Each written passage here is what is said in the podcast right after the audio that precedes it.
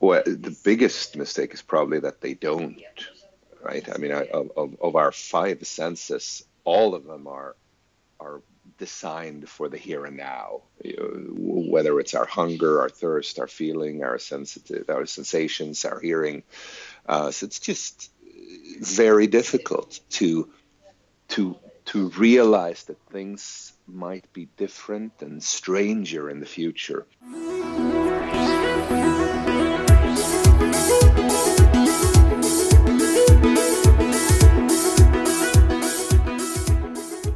Why is busyness actually a kind of laziness? And have we lost our pioneering spirit? How do millennials act on a home party with Justin Bieber without any phone? And finally, why is it so important to be able to say no? These are only a few of the things we cover in today's episode, so please stay and enjoy.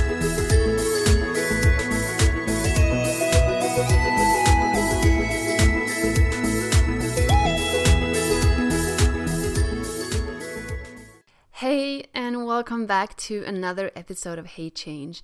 And today we are talking to Magnus Lindkvist, who is a trend spotting futurologist and author who weaves together important current trends to forecast what life, society, and business might look like in the future. He has given in excess of a thousand keynote speeches over the past decade to everyone from Fortune 500 CEOs and civil servants in the Middle East to basically anyone looking to be inspired and enlightened by trend spotting and future thinking. As a writer, Magnus is driven by a relentless curiosity about our mental space where the outside world collides with the human brain. His recent book, Manifesto, which was released in 2016, tells us why small ideas matter in a world of grand narratives. He has won several awards for his performances on stage and for his books, but perhaps the best acclaim ever given was from an HR director in the UK who said, Magnus Lindkvist is the best Swedish export since ABBA and meatballs.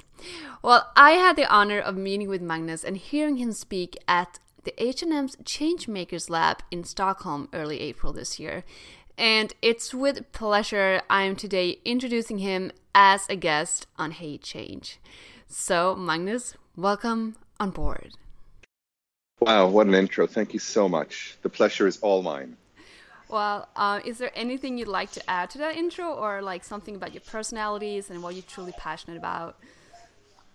Um, I wouldn't want to add to that lengthy intro, but um, I was inspired when I met you at Hey Change and you told me about the business idea that you are working on. I don't know if it's a secret, so I'm not going to disclose it, but it inspired me. It's not a secret. It's okay. You, you're talking about the sustainable model. models. Yeah, yeah, sustainable models and models who stand for something and not just a pretty face. I thought that was highly topical and brave and inspiring. Thank you so much. Hopefully, it's going to kick off. So I'm, I'm believing in the idea. Um, and this is also a question that I ask all people that I interview, just so you can really get to know who you are. Mm-hmm. Um, so if you were a spice, which one would you be and why? Oh, a spice. Um, oh, what would I be? Oh, that's a really difficult question. I probably should have thought this through. so I, I, would probably be the Old Spice cologne. Um, mm. Because it was the first cologne that I ever bought. I think I was about 13, living in the United Kingdom. And they had a really funky advertisement where a guy was surfing and he and he, and he, and he was I think he surfed into a bar if I don't recall. And then it was like uh, in slow motion of course. And then it was like uh, Old Spice something something. Okay. so that's that's who I'd be. I, I identify with that. Okay is it the old or the spice part of Old Spice you identify with? Uh, maybe both. I'm just maybe kidding. all right, I'm just gonna go. I'm not gonna go too deep into it. Um, all right, so you're calling yourself a futurologist. Like, what does that even mean? Great question. So I can only answer why I call myself a futurologist. It is one of those job titles that is ready for anyone who can't find a natural fit in the business world. So I started in management consulting, like many of my peers at business school, and then I went into advertising, and I I just hated being employed. I thought it I thought it was awful. So um, in 2003, I started doing trend spotting workshops for friends and acquaintances and former clients for free, so I didn't make any money. And I noticed that there was this thirst for trends and what's going on in the world and perspectives. Uh, this was also the, the early days of blogging, and, and uh, I think the podcast movement started shortly thereafter. Um, and then I noticed that people were also interested. Okay, so this is what's happening, but where, where, what's it pointing to? Where's this heading? And I started calling myself a futurist. But futurists were a kind of art movement in Italy in the early 20th century that has been associated with fascism. So I thought it was a pretty poor job title. then I found um, a former employee of British Telecom called Ian Pearson, who had coined the concept of being a futurologist. And oh, I, if you wonder what the noise is, because you asked me to be in a quiet spot, I of course picked Starbucks in the center of I was Stockholm. thinking, like, are you sitting in a coffee shop or something? Because it yeah, sure in a sounds like modern, I, I, I, see myself as a modern, you know, knowledge worker. So of course Starbucks is my office. I'm You're thinking quiet that. spot in Sweden, Starbucks. Yeah, obviously. Starbucks. yeah, wouldn't that, wouldn't that be great? I'm sorry. We'll see. It's okay, it'll work out. So, so futurology, ology, of course, the the art of or the the knowledge base of. So this is really the idea of what future thinking entails. I'm not so much into prediction. I'm more interested in how we think about the future, what traps we fall into, and what are some of the tricks and tools we can use to get better at it. Cool. That's what a futurologist is. That that's a long answer. I'm sorry. no, so but but just to get this right, did you make this term up yourself? No, I stole it from Ian Pearson. Oh, okay, and cool. I Because I was like, either have way, that's awesome. it. Okay, Yeah, oh, thank you. Well, I thanked them for it. okay, that's so one good. of my one of my concepts is R and D, rip off and duplicate. that's That's always the best way of getting ahead. definitely just that's the way to do it um Mm. and like one of the reasons i really loved listening to you so much and like i just to share with all the other guys Mm. i was sitting there listening to his speech and i was just smiling the entire time because it was just awesome but anyways you talked about the future in terms of something that isn't set and that can't be planned for but rather something that is like beautifully unpredictable and why do you think it's important to look at the future that way So I'm trying to find. A, oh, oh, they have a hidden spot here in Starbucks. Hold on. oh Oh, this is great. this is turning I'll into an here. adventure i like it Yeah, yeah. It's going to be much more quiet here, I think. Um. Oh, sorry. What was the question? So yeah, yeah you, like how you talked about future as being something Oh. that isn't set and you can't be planned for, but something rather unpredictable, and that you should be Great, looking at the you. future that way. So we have a tendency to see the future as a place, as a set narrative, and we get that kind of deer in the headlights moment where we believe it's it's destiny. Uh, especially pronounced, I'd say, in the past couple of years with, with you know, if you look at digitalization, which should be a cause for excitement, it's turned into this robots are going to steal our jobs, Silicon Valley getting rich um, while everybody else is getting poorer. You know, almost like a set narrative. Similarly, we have these big ideas right now about the rise of China and the rise of populism and the fall of the West and liberal democracy.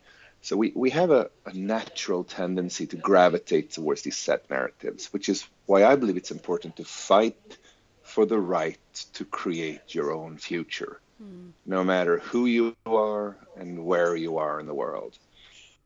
Um, my latest book that you talked about in the intro, Manifesto, is all about looking at these very personal moments.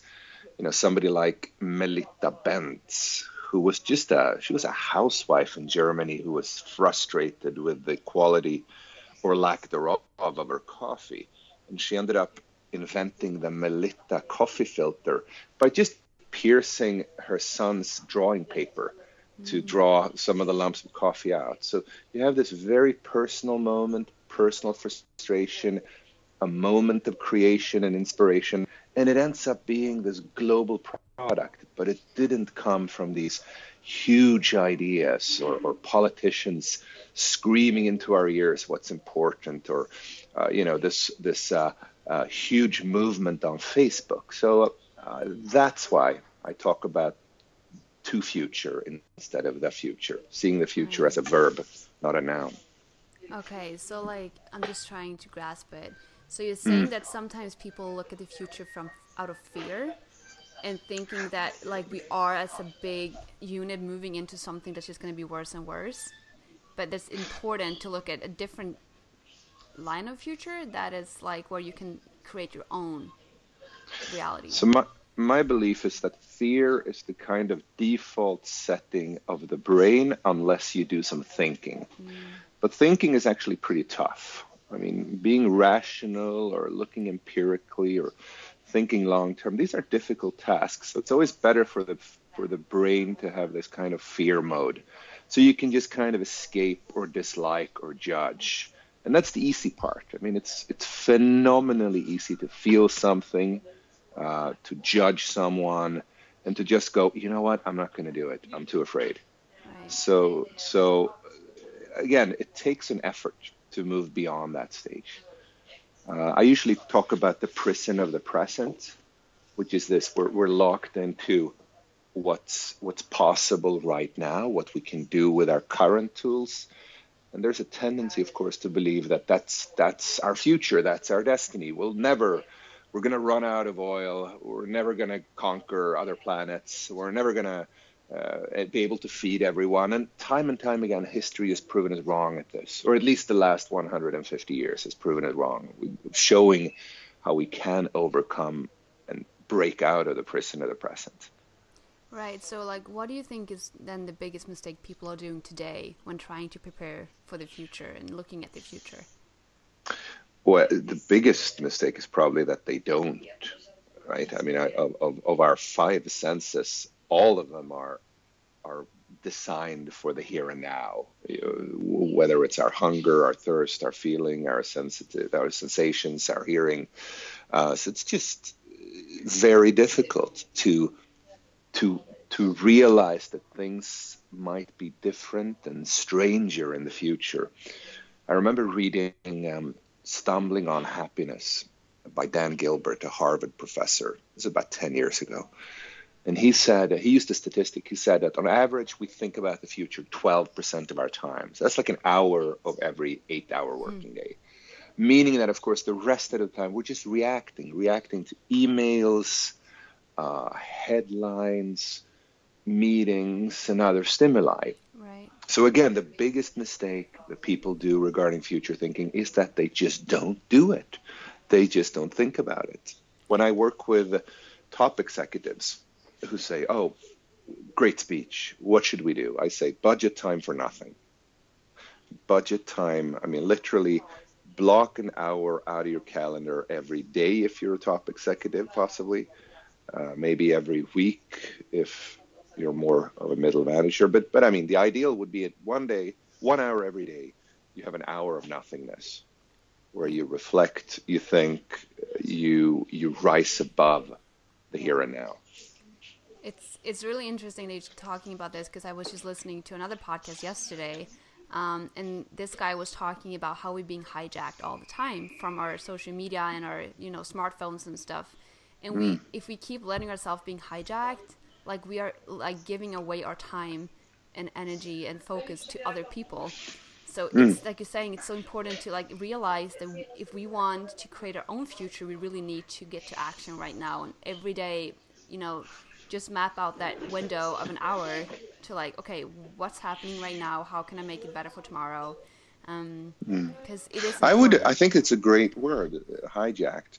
I would. I would go one step further and say busyness is actually a kind of laziness. Mm. Uh, and this is counterintuitive because people believe if they're busy, a lot of meetings, a lot of emails, I'm an important person. But it really shields you from having to think about what really matters and deal with the things you really want to get around to. And if you fill your calendar with other people's agendas, which is what I believe this other podcast was referencing, being hijacked. Right. Can you come to this meeting? Can you meet with me? Can we do this? Can we do this? You know, when when are you going to have time for whatever your goal might be, whatever your idea, or how are you even going to find it? I mean, I, I there's a great um, speech from the RSA in London. I believe the gentleman's name was Kevin Rowland Smith. I'm wrong about one of those last things, but never mind. He, this was about two years ago, and he talked about the fact that we keep ourselves so topped off with ideas all the time. So there's really no room for new ideas. Um, I mean, we, we might have too much focus on the importance of having ideas, getting ideas, having many ideas. And I believe it might be the opposite. This this at least nothingness or this slack space in your brain as a place where the future is made. And I think, like you said before, I think that's what actually scares people. Like we we don't have the courage to taking just no time, and that's mm. where the the true well I like to say magic happens because that's when you know you get in touch with your inner thoughts and mm. the part that really knows what he's supposed to do. But we keep like putting this noise on top of it and just keep being busy all the time, so we're actually heading nowhere. So that's a, that's, that's a and it's scary and mm-hmm. it's scary, right? I mean, I, I had a I had a strategy change. I used to do somewhere in the vicinity of a 150 keynote talks per year, meaning that I was, you know, a true road warrior, always on a plane. My wife and children constantly uh, frustrated by the lack of FaceTime with her husband and father and so on. And then three years ago, I did a strategy change, which was I started, or I actually I hired someone who could say no because I really can't. so I, I, I, in essence, halved, I mean, cut in half my workload. Wow. And that sounds great, but it's actually, you know, tremendously anxiety inducing it's frightening, it's frustrating because there's so much more time to feel and think. Right. And uh, I think, I don't know if it's true, but there was supposedly some lab experiment where people ra- would rather get an electric shock than being alone with their thoughts. Wow. And never mind if it's scientifically based or just a sound bite. I, th- I think there's a ring to that. People would rather um, be um, electrically shocked, and probably many other things than being alone with their thoughts. Let me give you a funny example of this. Um, a friend of mine's daughter um, has been an exchange student in California over the past year. And for some strange reason, she found herself at a house party of Justin Bieber in Los wow. Angeles, where where you were not allowed to bring your cell phone in because they don't want any selfies or embarrassing photos or anything online. So all these millennials had to leave their cell phone at the door, which just made them incredibly awkward. Because of course, when normally when we're awkward and we don't want to deal with stuff, we we, zo- we zoom out into our mobile phone. That's mm-hmm. what we do in public transport. Uh, that's what we do in coffee shops or in airports. And when you're not allowed to have it, so I I, I just picture this scene so many times. You have like probably this rowdy, uh, party hungry Justin Bieber and, and the, all these millennials standing around not really knowing what to do. Right, just awkwardly like, yeah. what am I supposed to do now? How am I supposed mm. to like behave myself? Yeah, exactly. So I think anyway. that's so interesting. Like this is a little bit off topic, but what you're saying mm. is that we're creating this world where our identity is through our mobile phones or whatever we're mm. using for device. Mm. And like we don't even know anymore how to behave without them. And like sometimes I I found myself not even being able to watch a movie. Like I can't watch a movie from start to finish without looking at my phone. No. I get I get awkward. I'm like I'm just by myself, but I need to like see if something happened or it's it's really good for you to just leave like take a day and just leave it behind and not take it with you because you need to practice just um, interacting with human beings again, I guess, and just being mm. alone with your thoughts because it's scary, but it's it's really good. Um, so I went I went to that. see the new Wolverine movie Logan, and after about thirty minutes, the projector broke down, and they had to restart the movie. and I just thought, the hell with it. And I went out to watch the moviespoiler.com on my cell phone to find out that the movie was ending. So I feel the same way. Mm-hmm. And um, I don't know, we, we are we are usually optimistic where we shouldn't be and pessimistic where we shouldn't be. So I've always said, oh, it really doesn't matter. You know, cell phones are great. We can use them for all these things. But then, of course, I read Nicholas Carr's book, The Shallows, and he made that precise point that all of these, I think President Obama called it weapons of mass distraction. Uh, they've they've turned us from being able to focus long term on like a dense book or a long movie into these fast thinkers who prefer hovering quickly between Instagram photo, email, half of an article, a snippet of a movie, and so on. Mm-hmm. Um, whether this is good or bad, we can discuss, but it, it, seems to be happening. And both you and I have um, ADD, of course, when it comes to movie watching. Right. But but then but then again, as a futurologist, I have to say, why are movies uh, somewhere between 90 and 120 minutes. Well, this has to do with the length of film reels 50 and 100 years ago. Mm. I mean, there's really no point for a film in 2017 to stick to that format. Um, why can't we have eight minute awesome spectacles in a cinema worth 30 bucks to pay for? Or why can't we have a you know 24 hour ongoing movie experience. I mean, I've had insomnia over the past year. I blame my home mortgage for that. so I, have found all of these really cool, you know, 24 hours. So there's there's one of 24 hours of just white noise on an airline, and there's another one where you have the noise being made in a space station as you're sleeping, watching the Earth. And then, of course, there are these supposed live feeds from satellites. I don't know if they're actual live feeds, but nevertheless, it's 24 hours of a satellite going around the Earth capturing all these images. Um, and that's a movie as well. So I, I, I don't think we should berate ourselves too much from the inability of watching 120 minutes quiet right. without a cell phone. Because you said like we have changed, and that's just like a natural flow transformation.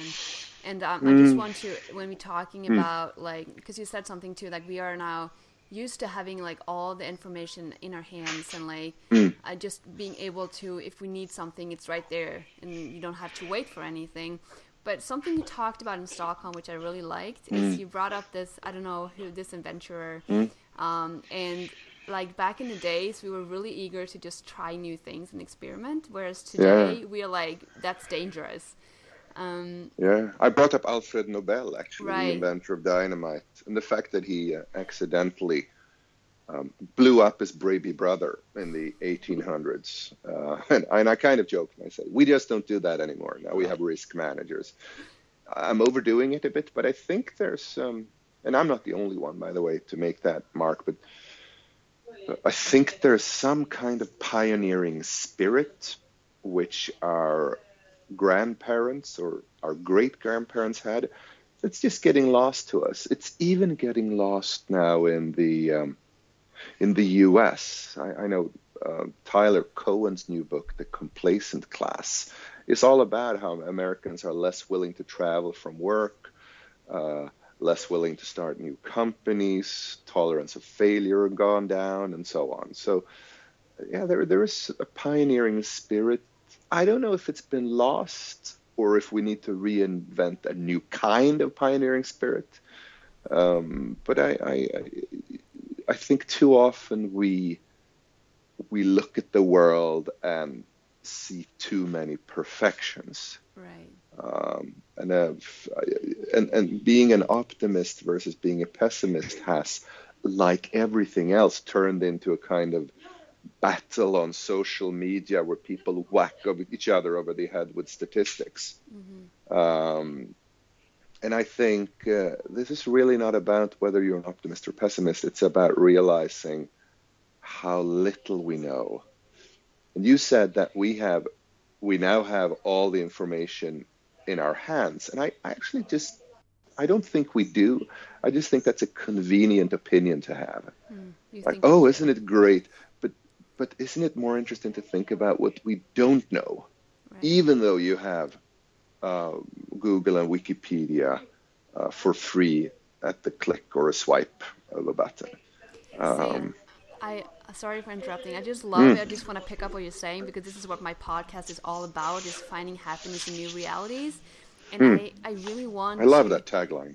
Thanks. That's a um, great tagline. Because I, I think like we are so afraid of not being perfect, so we just kind of like follow the stream and do what everyone else is doing, and we're so afraid of like being different. But like you said, we need to like reinvent this spirit and mindset of trying new things and trying to be curious and like what is around the corner? What if i do it this way instead? And maybe that's even better. And maybe instead of following the stream we can lead the stream.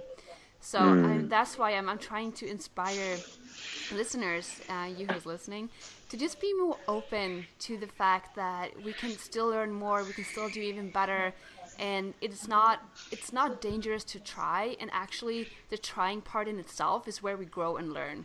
So it's really important to sometimes just leave that phone behind and be like, okay, let's just try it. Let's see what happens. And that's why So, like. finding happiness through new realities. My um, so one of the most interesting concepts that I've come across in my research is the idea of fitness landscapes. It doesn't have anything to do with fitness or gyms. It's it's about finding the right fit and thinking of it as a landscape. So this means you might be on this plateau of happiness, and happiness, probably like everything else, has this slow sinking feeling. So to keep you on this happiness plateau, you'll need to do new things.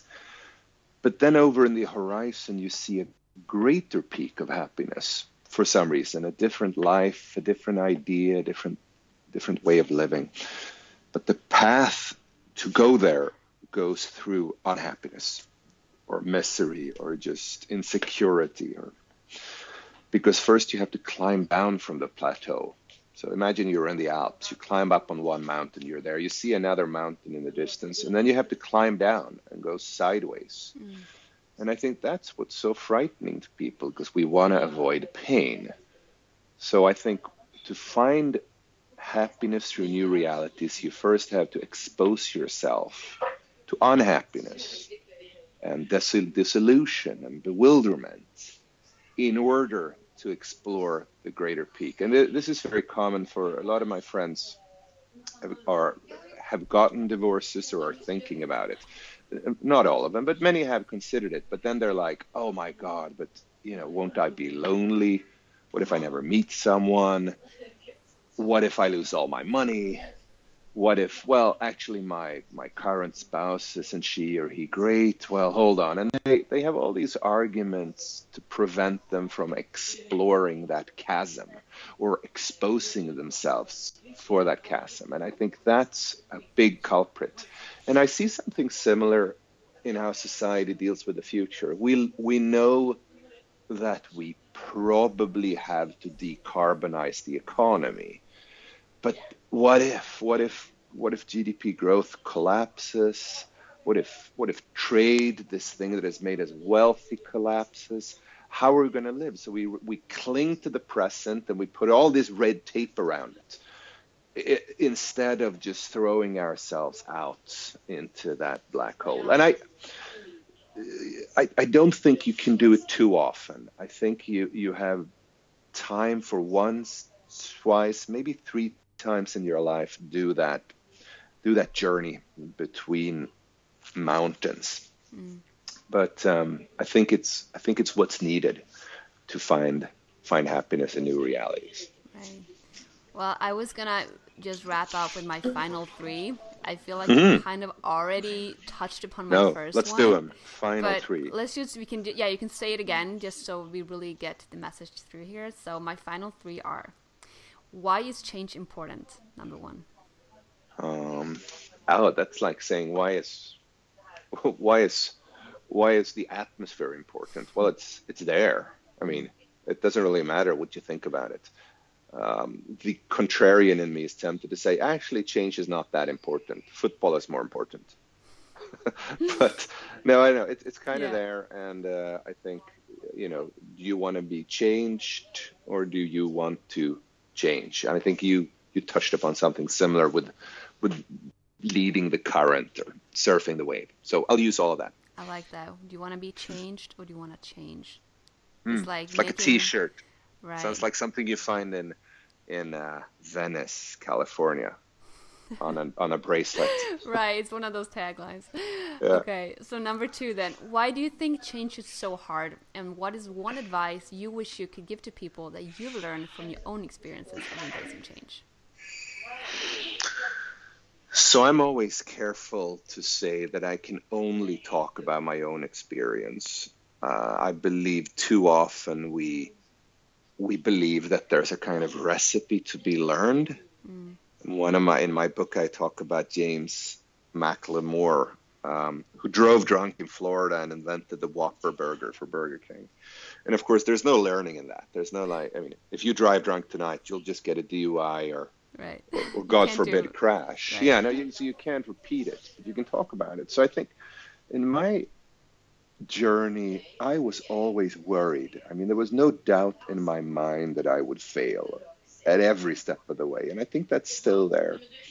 And then I talked to David Lagercrantz, who wrote the new um, Girl with the Dragon Tattoo book, mm. uh, uh, Girl in the Spider's Nest, Lisbeth Salander book. And he said, a sign of successful people is that they have that kind of disaster thinking. I mean, that's what he said. All the all the famous uh, important, successful people that I've met, they've had that kind of constant disaster scenario looming in their head. What if I fail? What if it all falls apart? I'm no good. I'm not gonna. And I, I think that's a good driver to have. So, to use another Venice T-shirt um, slogan, you know, there's surprising wisdom in those cliches. Oh, yeah. But feel, feel the fear and do it anyway I think it's uh, feel the fear, do it anyway. Whether it's fear of flying, fear of the dark, fear of losing money, fear of starting on your own, fear of being alone, fear of New York, fear of small towns, whatever it might be, do it anyway. Yeah, and I also do think that sometimes the fear is really just an indicator of what we really want to do. So we need mm, to tap into that. Yeah, fear. that's subconscious though. That that's for our next episode about Jungian therapy. right, we have a few more to come. yeah, yeah, great. All right, great, great answer. So my final one, and this is more personal to me, but mm-hmm. I've coined my own word, which is retruthing. Mm-hmm. And I think that, that is retruthing. Like mm, sounds very Donald Trump, though. Yeah, well, this is this is my word now, so don't try mm-hmm. to give it to him. But it's okay. I it's a way of just uh, retruthing means that looking at at things from a new perspective and just mm. always finding new ways of thinking about things. And I think that's like the base of finding happiness, new realities. Um, mm. And mm. so I will wa- like you to retruth something in your world, in our world hmm. right now. To retruth. Okay. Um, off the top of my head, I would say and I don't know if there's so much as retruth as a re reprogram, but most things that are uh, presented as zero sum games usually aren't in the long term.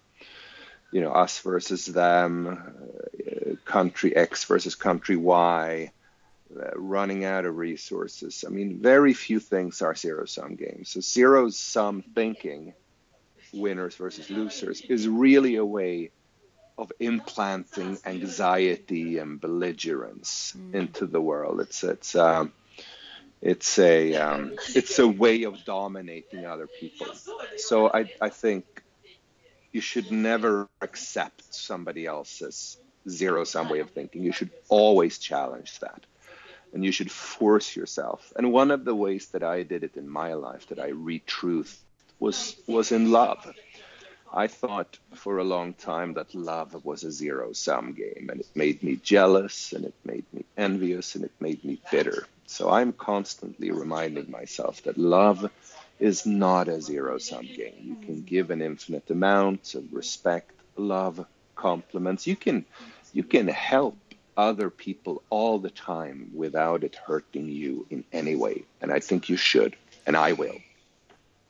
I love that. And that makes me think of another quote that I'm just in love with, which is a candle loses nothing from lighting another candle. If hmm. anything, it just gets lighter in the room. So that's something I always used to think about in those terms. Yeah, so, it's a beautiful, that's a simpler metaphor right. than the long winded answer you got from me. no, but that's like, that, that's like such a great thing. Like, why do we always have to battle against each other? Why can't we just come together and see? Like you, yeah. yeah, like you said, you you lose nothing from helping other people, seeing things from their perspective. So mm. thank you for that retruthing. I'm adding it to the list. And um, thank you so much, Magnus, for being on the show and just sharing some of your amazing wisdom. I'm truly honored. Um, My pleasure. If we want to follow you, read you, or hear you, what, what you have to say, how can we find you and how can we connect with you? So I've left all of social media. I left Facebook in 2012, Twitter in 2013. Uh, I was only on Instagram for about two weeks as an experiment, and then I left LinkedIn last year. So uh, I'll I have a couple of books out. No, I have a couple of books out. I have an email address, magnus at magnuslindkvist.com. Uh, and that's really it. But I think the books, the books are a way of packaging my seeing what works instead of just putting these snippets out in social media, finding thoughts that might have some bearing and forced me to think through them, wow. to retruth them. Wow. How can I just add another question. How do how do you sure. feel? How does it feel to live in a world with no social media? Um, yeah, it feels a bit like living in the 1990s, which wasn't so bad. It was a great time. I was eight yeah. at the time. yeah, it were. I was I was I was 18, I think. No, what was I in the 90s? I was 20 something. Oh, I had a rock band. I had a f- novel that nobody wanted to publish. I was a miserable business school student, and there was no social media.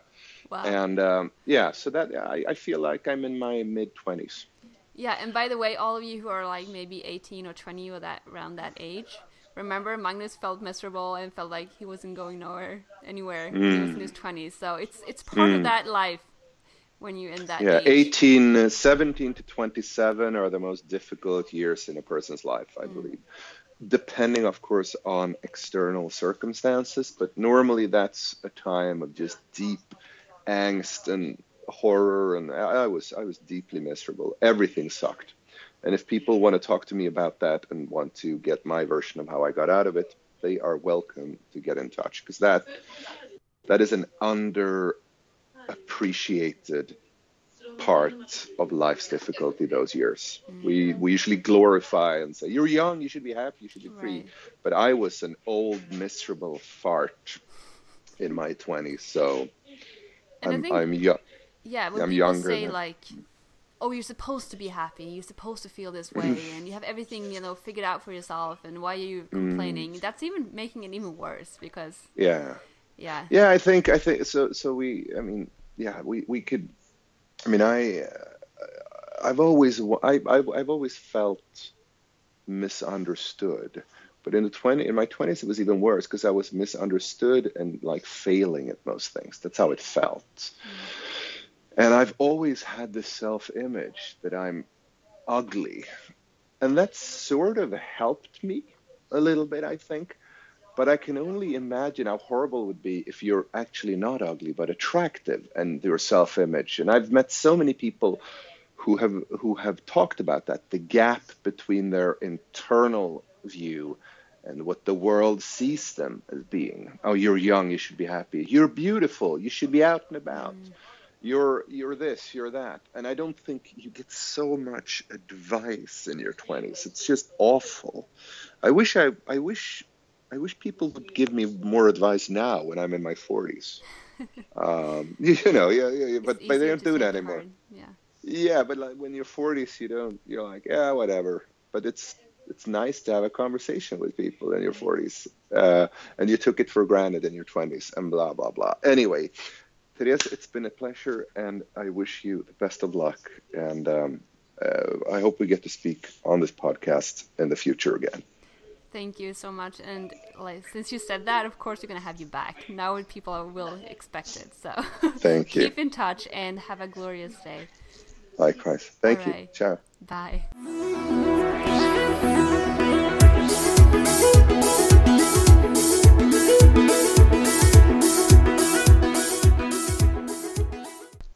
Hey guys, thank you so much for listening today, and I really do hope that you felt inspired by my and Magnus talk. And since we did talk some about being hijacked, I really just want to reference that episode I was listening to yesterday, which is a podcast called EO Fire by John Lee Dumas. And this particular episode was number 1629 with Kary Oberbrunner. So if you want to go listen to it, it's EO Fire episode number 1629.